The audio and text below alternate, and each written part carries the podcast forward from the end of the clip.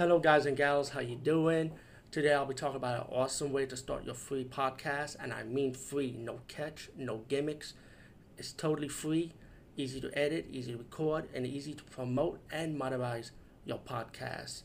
It's called Anchor.fm, and I highly recommend you, guys and gals, check it out and start your own podcast and let your voice be heard.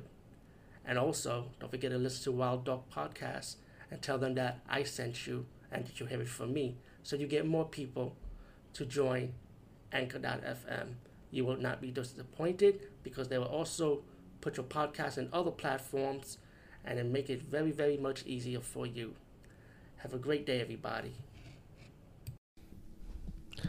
Hey guys and gals, today I'll be talking about G- Gamera versus Gaos. But I say Gamera anyway, so I'm gonna go with how I said when I was a kid, alright?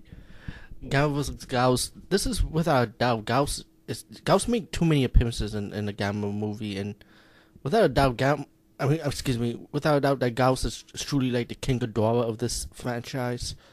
You know? And I saw the new trailer and I see Gaos is still still still in the fucking movie. um all in all I, I actually like this one. I remember growing up watching this and um what's so cool about this monster is that Gaos is like he shoots the like the laser, like surgical blade like laser. And that's pretty badass, you know. But anyway, you got like this earthquake at the beginning part of the movie. Gamma look like he saved the day by blowing the fire at the lava. And then later on in the movie you find out that the scientists knows about they want to discover what happened to Gamera, you know. So they went look, look in the volcano, and then this laser blast hit one of the hel- hit the helicopter, and people start dying.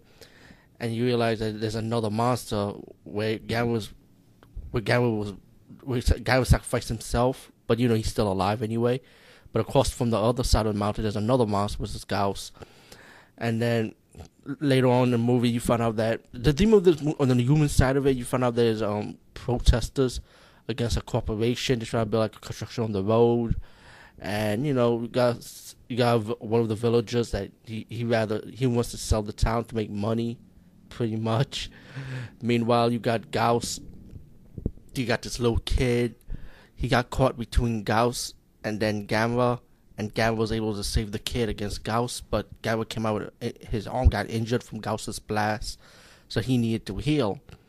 And you know, you're, human part of the movie, you know, and but also as the movie develops, you know, later on you get Gaos destroying the city, and then later on you get Gamera coming in to fight Gaos, of course, just like any any other Gamera movie. But I thought the fight scenes were pretty good, you know. Um, it's nothing new, but still, I I enjoyed it. You know, um, and this is Gaos, Gamera versus Gaos, and from then on, are still um still in the '80s, so from the '60s, a little bit from the '70s and '80s. Mainly, the movie gonna be more kiddie. You know what I'm saying? Because that's when it became for the kids. You know, but the, the first two Gamera movie, which I already reviewed anyway, um, was much more dark in my opinion, and I like the two the first two movies the most. But Gaos was good though. The, this battle was good. So definitely check out Gamera versus Gaos.